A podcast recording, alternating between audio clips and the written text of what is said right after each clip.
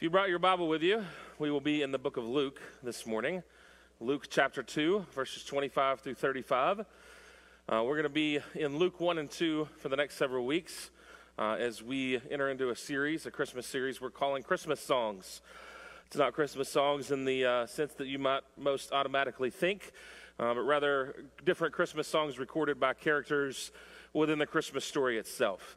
Uh, and we're not talking about, uh, we're talking about Simeon this morning, for instance. We're not talking about an individual who would, uh, as if he were in a musical, suddenly stop and break into song. Uh, but rather, there is, in the midst of the telling of the story, uh, this poetic word, uh, reflective word of, of God's beauty and what he is doing. And we have several of those songs throughout the Christmas story. And so we're going to focus on those the next several weeks. and again, we're in Luke chapter 2, verses 25 through 35 this morning. If you didn't bring a scripture with you, uh, a Bible with you, that scripture will be on the screen behind me when we get to that point. If you are joining us online, you should be able to watch on whatever device you are joining. So I don't know about you, but uh, since we're talking about music, I get to the point every now and then. You know, I have a playlist that I listen to in the car most of the time.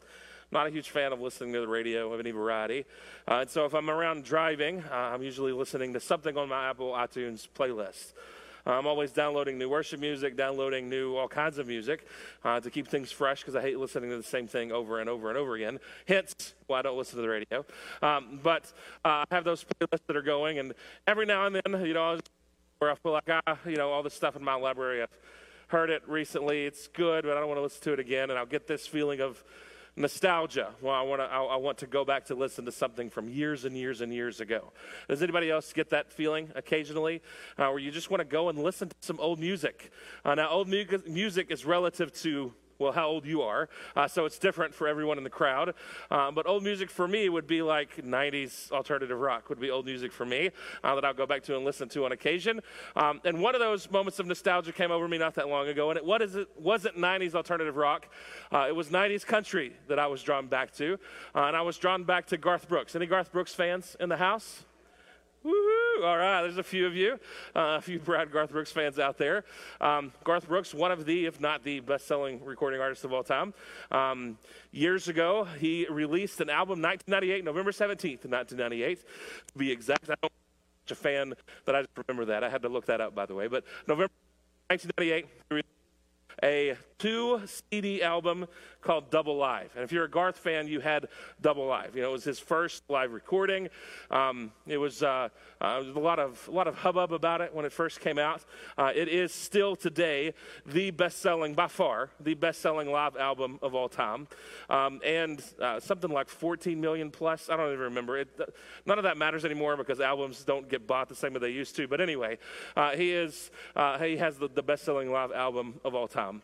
Uh, and so I, I, wanted to go back and listen to that. Problem is, they, he, he, doesn't, for whatever reason, he doesn't have a deal with Apple, uh, and so you can't listen to Garth on Apple Music. So I had to get my Amazon Music app, you know, dust it off, uh, power it back up, uh, and listen to some Double Live. And I had that moment of nostalgia, and I could remember. This is this is where it relates to Christmas. I promise. There's a point. I could remember um, having that CD or those CDs given to me in Christmas of 1998.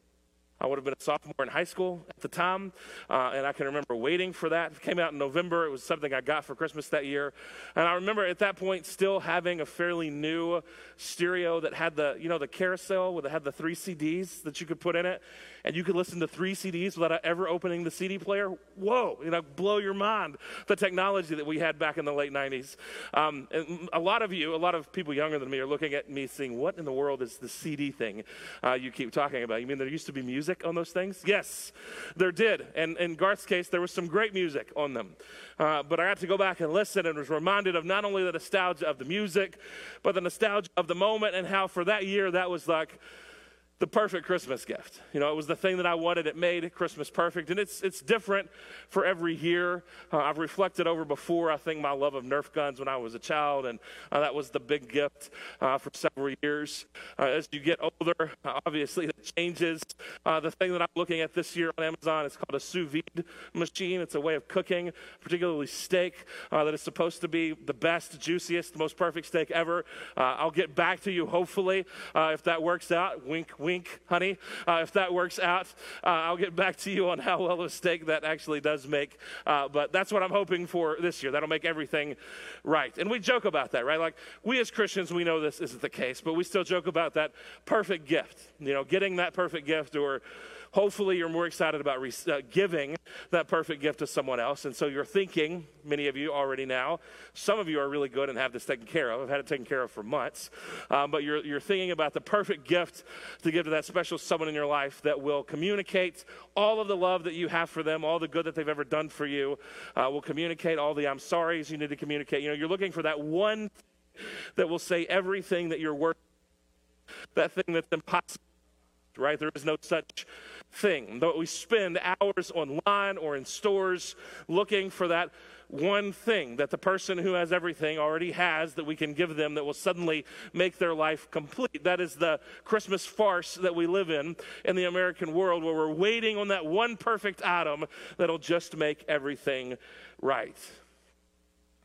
You know, you know, on a deeper level, many of us spend seasons of our life waiting for that perfect thing to come along, don't we? Much like you would as a child with the perfect Christmas gift. Waiting on that promotion to come along, waiting on that relationship to come along, uh, waiting on entering into that new life stage to come along, the perfect house, the perfect job, the perfect car, the perfect career, uh, whatever it might be, waiting on that one thing to come along so that we will have it. we will have that thing that we've been waiting for. And you dream about you've been waiting for, and you look on the other side of that thing that you've been waiting for, and think about how perfect life will be, how complete life will be once you get that one thing you've been waiting for. Once that finally completes your story or your family or your relationship or you as a human being, waiting on that one thing. I'm going to show you a quick movie clip, a movie clip I'm sure most, if not all of you, have seen from the great movie, The Incredibles. And maybe you can identify with Mr. Incredible in this scene. Dave, if you could play that.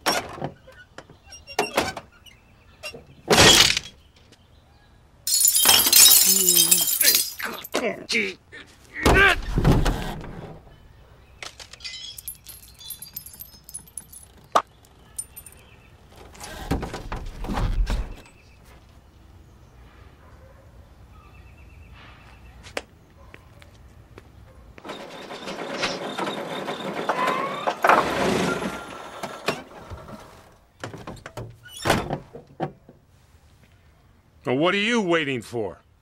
I don't know. Something amazing, I guess. Me too, kid. All right. Uh, like I said, you've probably seen that scene at some point.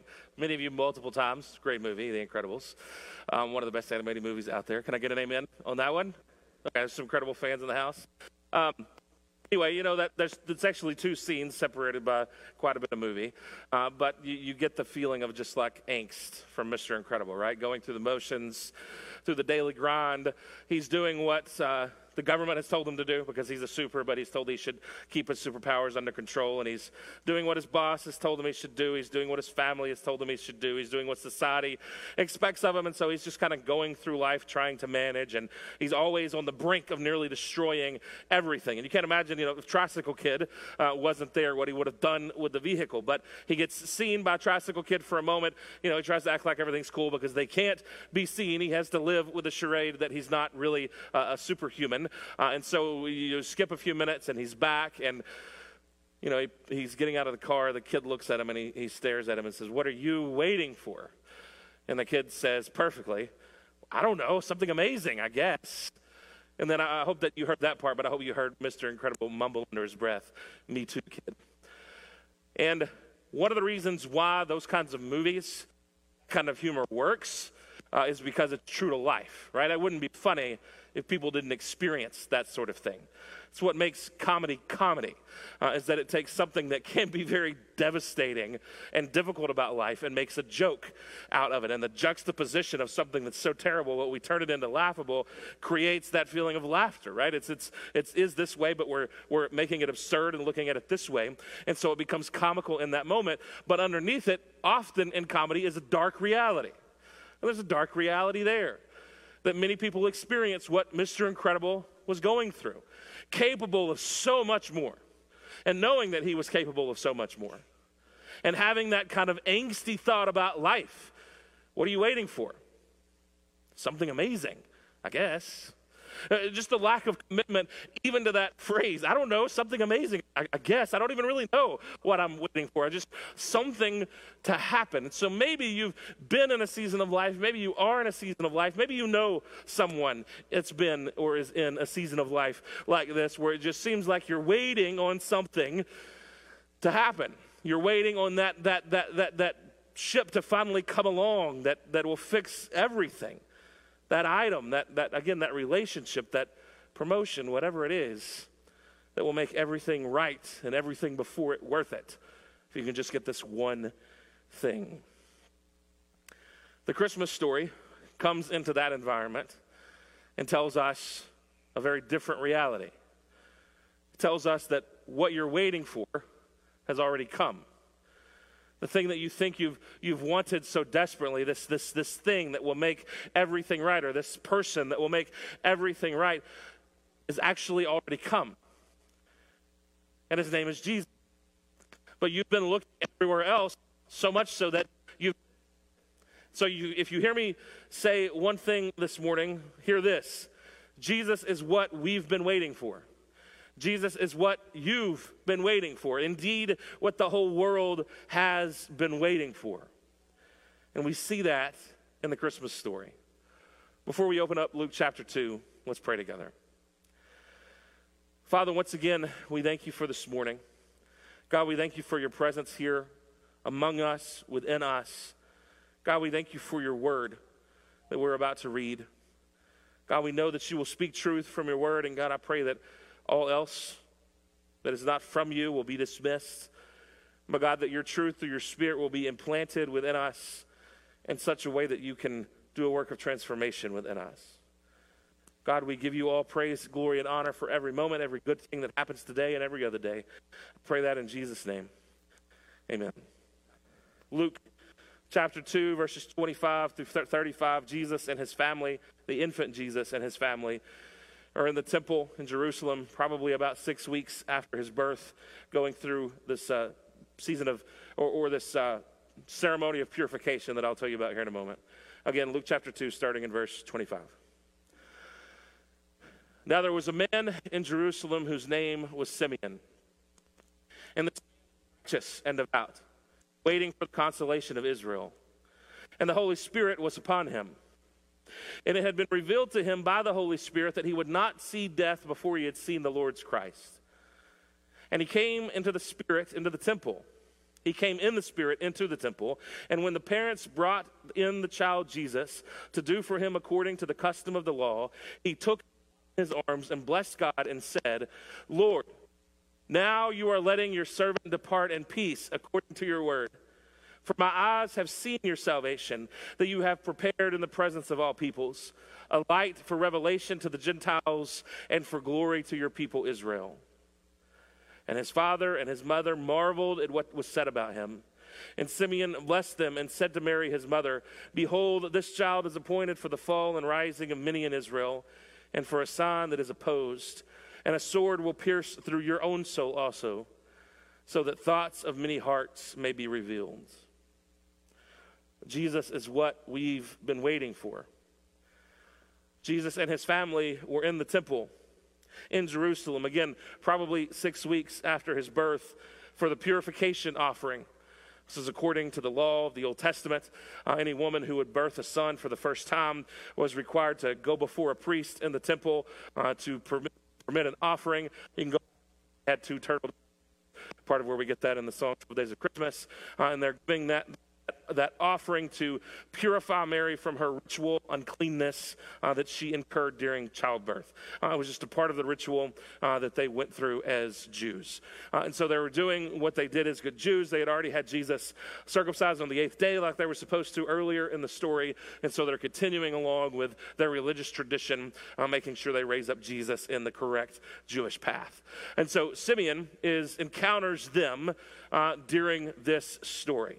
Now, Simeon is likely a priest who served in the temple, uh, or else Joseph and Mary would have freaked out when he grabbed Jesus. Like he's not just some stranger that comes out of the darkness, you know, and, and reaches for Jesus and starts singing or speaking some words. Uh, he is most likely a priest who was there on a regular basis and, and, and probably served in this capacity with other families many times, if not his entire life.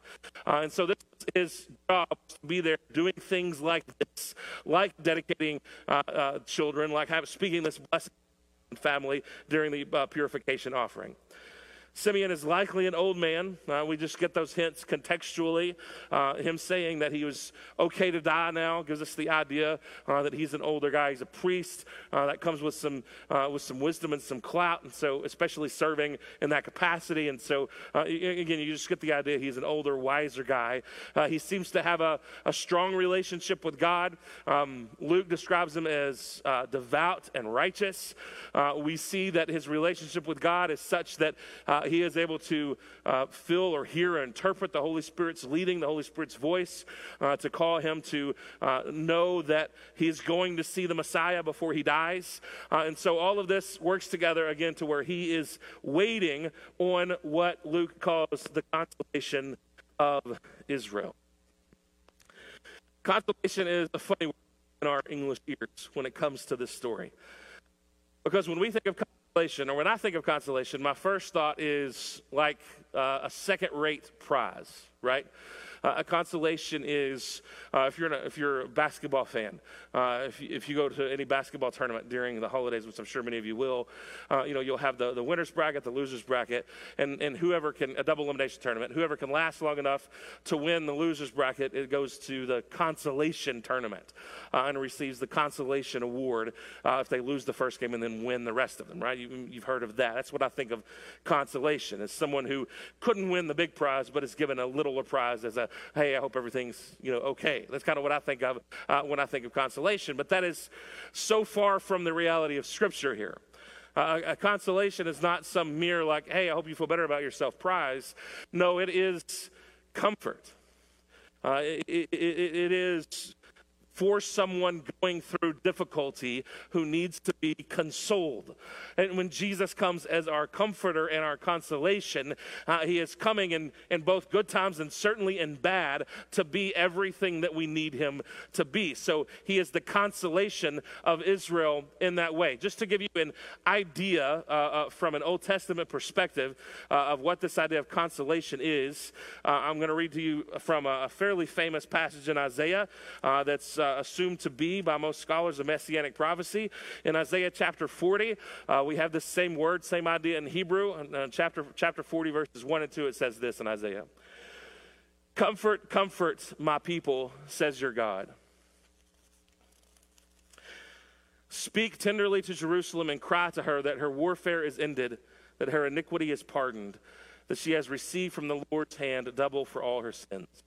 Comfort, comfort my people, says your God.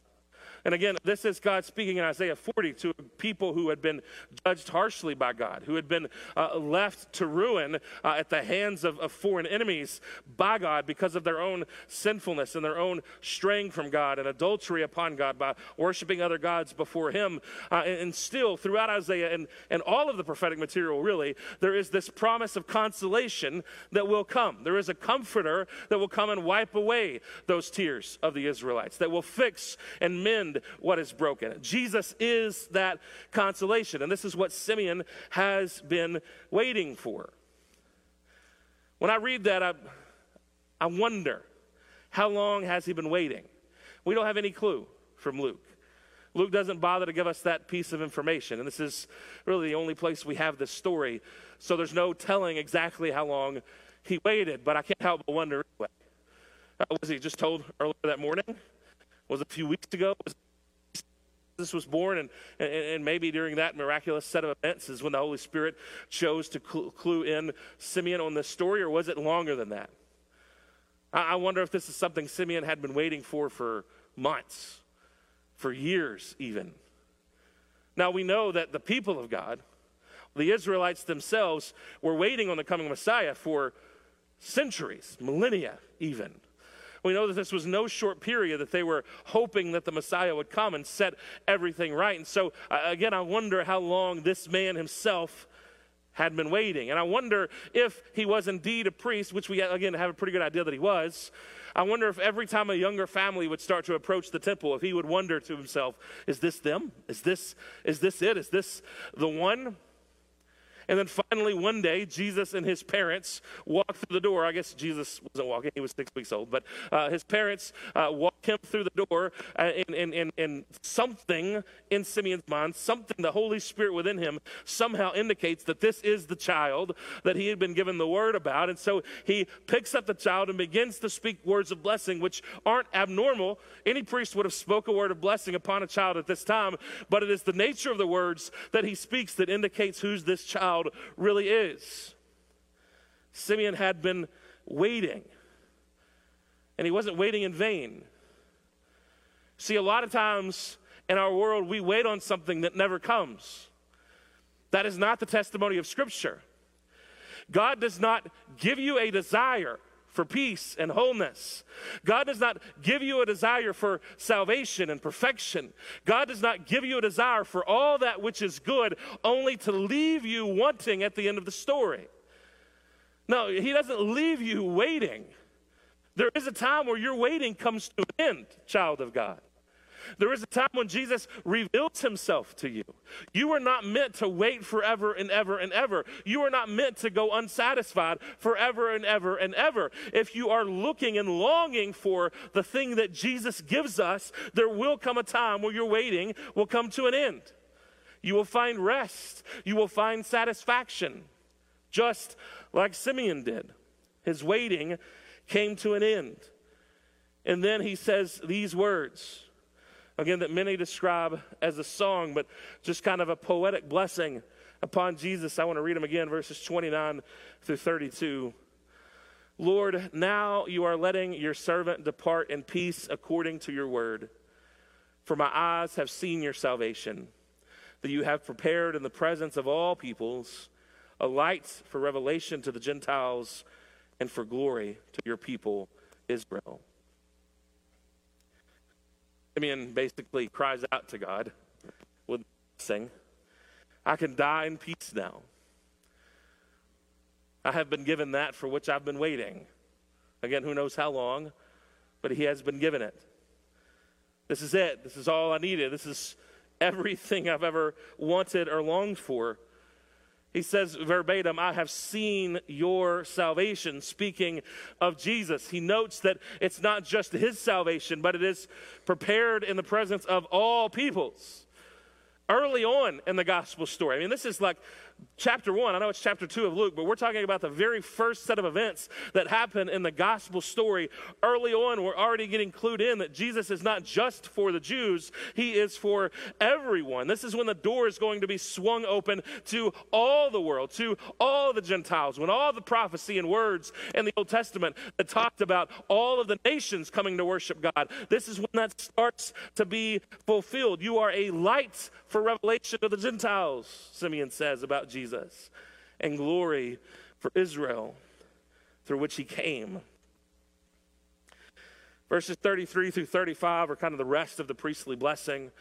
Simeon takes his eyes off of Jesus for a moment and turns to, uh, to Mary and Joseph speaks particularly to Mary about the nature of, of, of, how Jesus would live, that many in Israel will rise and fall because of him. There will be great division, there will be great strife. Even her own soul will be pierced like a sword. Uh, there is, you know, bad things are going to happen from a motherly perspective during the life of Jesus. And he's giving her that word and uh, uh go ahead and putting that in her heart so that perhaps she won't be totally taken off guard when the time comes later in life for that to happen. But the beautiful announcement still remains Jesus, the salvation of the world, has come. Jesus is what we've been waiting for. Jesus is what you've been waiting for. You. Now, it's very easy for me at the beginning of the sermon, like I did earlier, to talk about waiting in the third person, other people waiting on stuff, and to point to a, a literal caricature of a human being in Mr. Incredible, uh, and talked about him, him waiting and the angst he might feel. Let me, uh, let me get personal for a moment and talk about that there have been seasons in my life where I felt like I was just waiting on something else to happen. Maybe you can identify with that, maybe you can't. My hunch is that most of you can where you go through and you do what society expects, right? You graduate high school, you go to college, graduate college, you get a job, a job in the field that you loved, uh, a job in the field that you study for. You're excited about that. It's a career that you've always wanted. Uh, you, you, you start a family and marry, you have kids.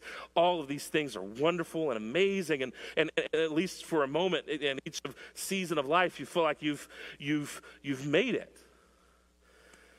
And then you begin to hate yourself at some point because there are these feelings that come up where you start to wonder, like, this doesn't feel like quite it yet, though, right? It doesn't feel like I've, I've accomplished everything that God put me on earth to accomplish. It doesn't feel like I've, I've really made it yet because there's this enemy that's whispering in my voice telling me that, hey, son, if you'd really made it, I'm, I'm going to tell you particular to my own vocation, and you can imagine what it is for yours, but this is what I hear whispered relative to my own vocation.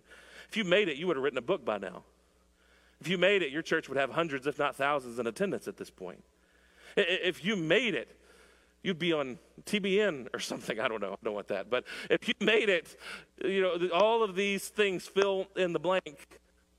You would be experiencing this euphoria you know, because you, you've seen people on social media and people on TBN and other places like that where they're standing on a stage and they're in a perfect suit and they're perfectly fit and they're happy and their smile is perfect and it seems like everything is perfect. And you think, I'm still waiting on that to happen. You know, it is an act of the grace of God that in those moments, the Holy Spirit of Jesus Christ the perfection of His Word, has taken and shaken me and says, You're looking in the wrong places. What you've been longing for has already been given to you. It was given to you before you graduated high school and college and started a family. It was given to you before then. It's always been available to you. I have self to you, and that is literally all you need. Now, you might look at me and say, well, that's, that's nice. That's a wonderful little story, but that doesn't feel like it's the case. And one of the reasons I think that you might respond in that way is because we have so diluted who God is, who Jesus is, how dependent we ought to be upon Him in our current culture that we act like He's just something we add to our lives rather than making Him the central element of our lives. God is not some addition to the American dream that makes everything perfect. He's not that one thing that you add to the program to finally finish the story. He is the story, the beginning and the end the Alpha and the Omega, and everything in between. He is all of the story. He is what matters. He is what completes you. All that you have ever needed, currently need, and will ever need is found only in the person of Jesus Christ. Simeon says of Jesus to God, I have seen your salvation. Not, I have seen the future of your salvation. Not, I have seen part of your salvation. No, when he sees Jesus, he sees the fullness of God's salvation. I have seen your salvation. And that's why Simeon could die in peace. Jesus is what you've been waiting for. Jesus is what Israel has been waiting for all of the story of God culminating in this one person. You know, we've been studying Revelation for a long time now, for a long, long time now. And, just to, to, kind of relate back to that, you know, one of the conversations that normally gets had around Revelation and timeline that people try to construct around Revelation is, is uh, you know, there seems to be this, this hint within Scripture, um, not only in Revelation, but in Romans 9 through 11, that there this be this like great returning of the Jewish people to the Messiah, that they will, they will somehow find their way or God will direct salvation. And, and a lot of times, which is which is a, a good to have. But a lot of times when we have that conversation, people try to do like a workaround. Uh, like the Jews, just because they're ethnic Jews, they somehow get a pass in the heaven because of some you know technicality or loophole that God finds in Revelation. No, it, it is clear throughout Scripture. It is the same for the Israelites. It is the same for the ethnic Jew today. That there is only one way to heaven. Paul tells us that there's only one name by which man must be saved, and that is Jesus Christ alone. Jesus himself tells us in the Gospels that he is is the way, the truth, and the life, and no one comes to the Father except through him. That is true also for the Jews. He is what the Jews have been waiting for. He's the only way for them, too. And he is the ultimate fulfillment of the story of God. All of the story of God points forward to Jesus. Creation points forward to him. In the garden, just before removed by God because of their sin, God is pronouncing judgment upon each character story, including the serpent. The serpent, he says in Genesis chapter 3, will bruise the heel of her offspring, meaning the woman, but her offspring will bruise your head, giving testimony, giving prophecy about the coming Messiah who will finally put Satan back in his place. Creation points to him.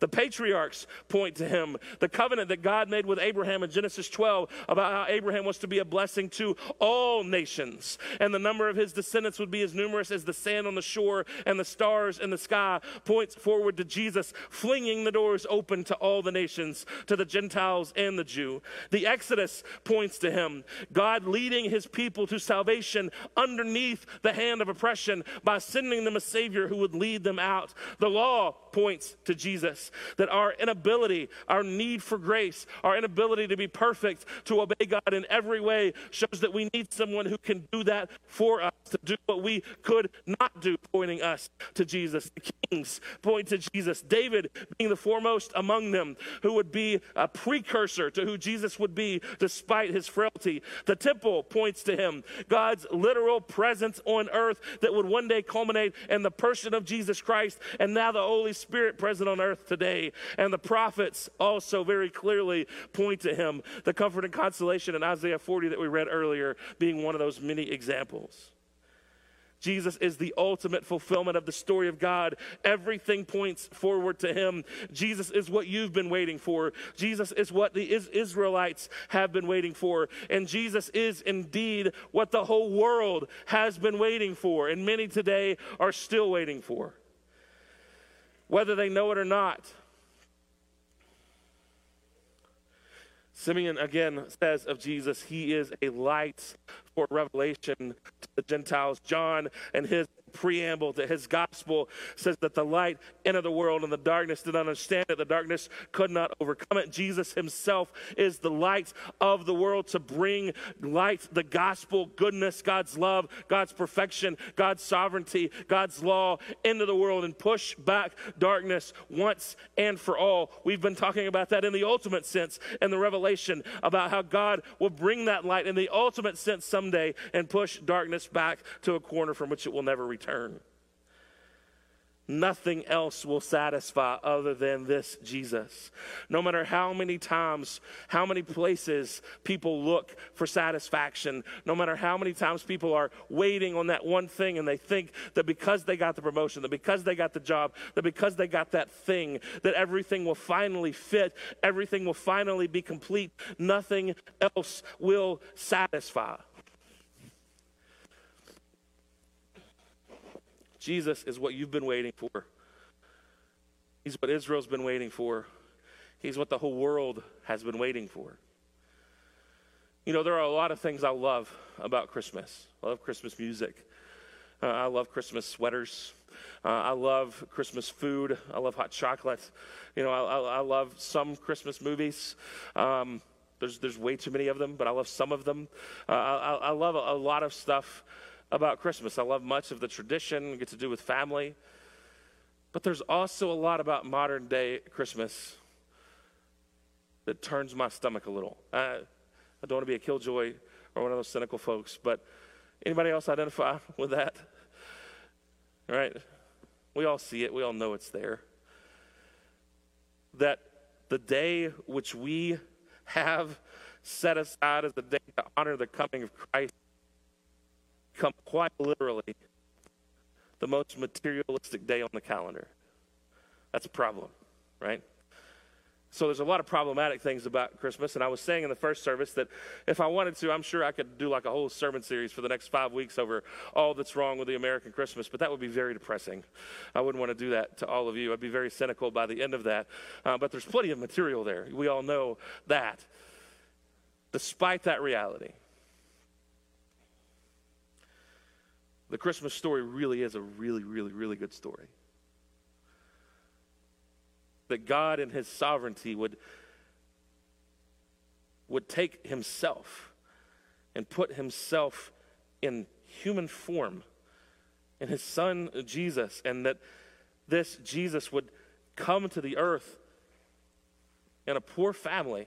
I didn't point that out earlier because it wasn't in the scripture that we read, but earlier in this passage we learned that the, the offering that Mary brought was two turtle doves. That's what poor people brought for offerings because they couldn't afford a, a better gift to the temple. So, a poor family, a child, the most helpless being on earth is a human infant.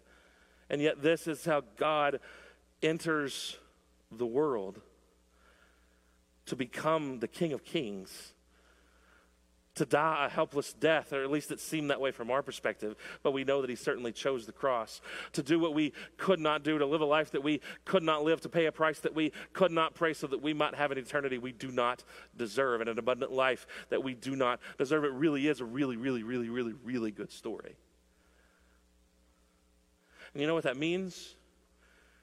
Christmas is a great time to tell others the story of Jesus. There are times when people are more or less open to the gospel, and I, I kind of think Christmas might be one of those times open. When it's easier to create conversations. A lot of times, if you try to start a faith conversation with someone who's cold, like you know, in, on August 1st, hey, you know about Jesus? They're to say, get away from me. You know, I don't know, you know, you're one of those holy rollers. I don't want to talk to you.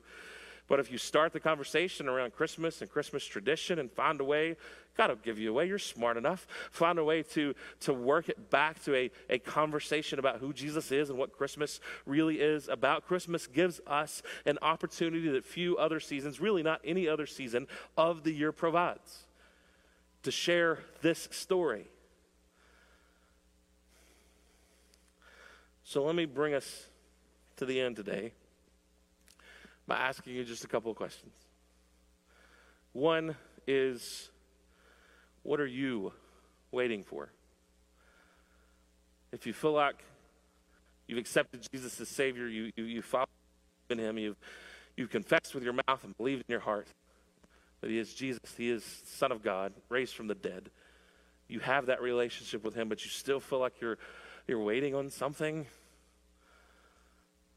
Maybe it's time to Remind yourself, child of God, that in Jesus you have literally everything you've ever needed, you currently need, or you will ever need.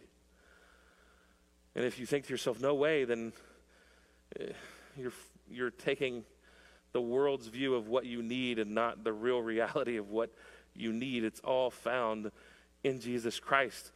May we rely on Him and not all this other stuff we're waiting on. And the same question to those of you who do not have a relationship with Jesus what are you waiting for? Today is a perfect opportunity to start that relationship. Maybe you've been waiting for this exact moment to decide to follow Jesus as Savior, to experience His transformation and salvation. I'll be down here at the altar to pray with you, standing right here in front of the stage to pray with you if God is leading you in that direction. I would love to pray with you then, or you can hit me up after the service. I'll be hanging around. We can pray together and talk about it then. If you're watching us online, send us a message or talk to a trusted Christian person in your life. And, and, and, and if God is moving you to, to, to seek Him in salvation, to give in to Him coming for you in salvation, talk to us or somebody else. Have that conversation. What have you been waiting for? Maybe it's just this moment. So that's the one question. What are you waiting for? And the second question is this who out there is waiting on you to tell them you know exactly what they've been waiting for? Who needs to hear the story of Jesus told through your testimony? Who needs to hear in your life that, hey man, I know you're going through a difficult situation. Let me tell you what the Bible says about that. Let me tell you the hope that Jesus can give you in that. Who is waiting on you to come tell them the story of Jesus? If you need to pray about this or anything else, I'll be down here to pray with you. I'll be around after the service as well. But let's stand together. I'm going to pray out loud, and then after I finish, we're going to sing one more song together. As Ethan is leading us in that song, may you pray separately where you are, together with someone around you. Come and pray with me. Kneel at the altar quietly by yourself. Just allow yourself to hear from God and speak to God. What are you waiting for? And who's waiting on you? Father, we thank you for this morning. God, we thank you for your presence. God, we thank you for the truth of your word. God, we thank you for the encouragement that comes from knowing that we have everything we will ever need in you. And God, we also thank you for the conviction to go and share this story with a world that's waiting on it. God, may you console us and comfort us. And God, may you send us and convict us in Jesus' name. Amen.